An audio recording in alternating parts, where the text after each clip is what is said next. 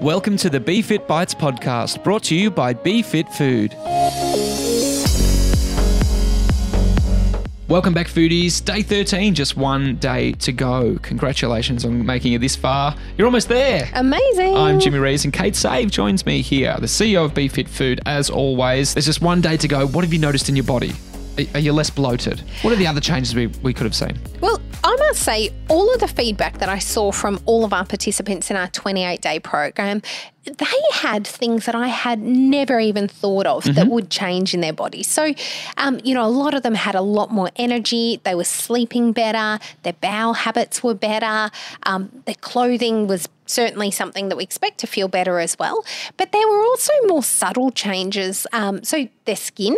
Yep. Uh, perhaps their eyes were clearer, their hair was shinier. Wow. Um, all of these things that I guess come with just having a more balanced diet, less stress, and better habits. None of these, you know, really drastic um, sugary highs and things that might happen when we're not concentrating on having a balanced diet. It's interesting when I did it as well that you feel just a bit more level, like, and you you the way you talk about sugar highs and lows, and it makes sense.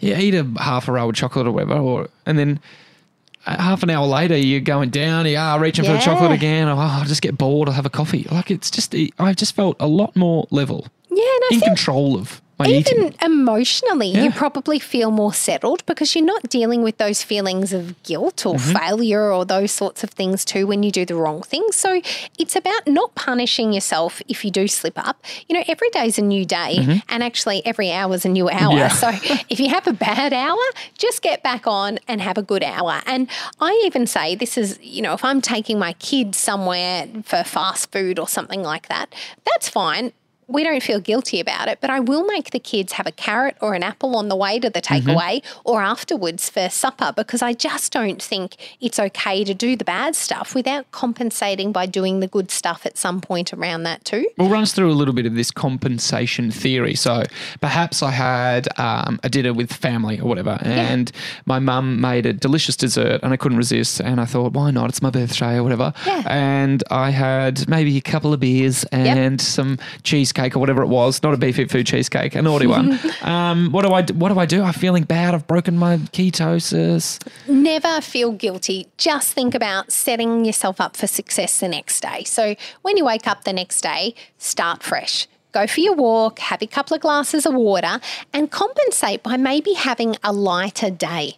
So you might do a longer fast. So perhaps mm-hmm. instead of fasting for eight hours overnight or 12 hours, fast for 16 hours once you've you've had a day that you feel you know uncomfortable with. So you may only eat during an eight hour period, such as you know 11 and 7 on that day, and that'll help your body burn off any of those extra carbs or sugars or extra calories and get you straight back on track. Amazing. Well, for more information on compensation theory, visit befitfood.com.au. Today's daily motivation tip make all of your new habits a lifestyle choice and not a chore.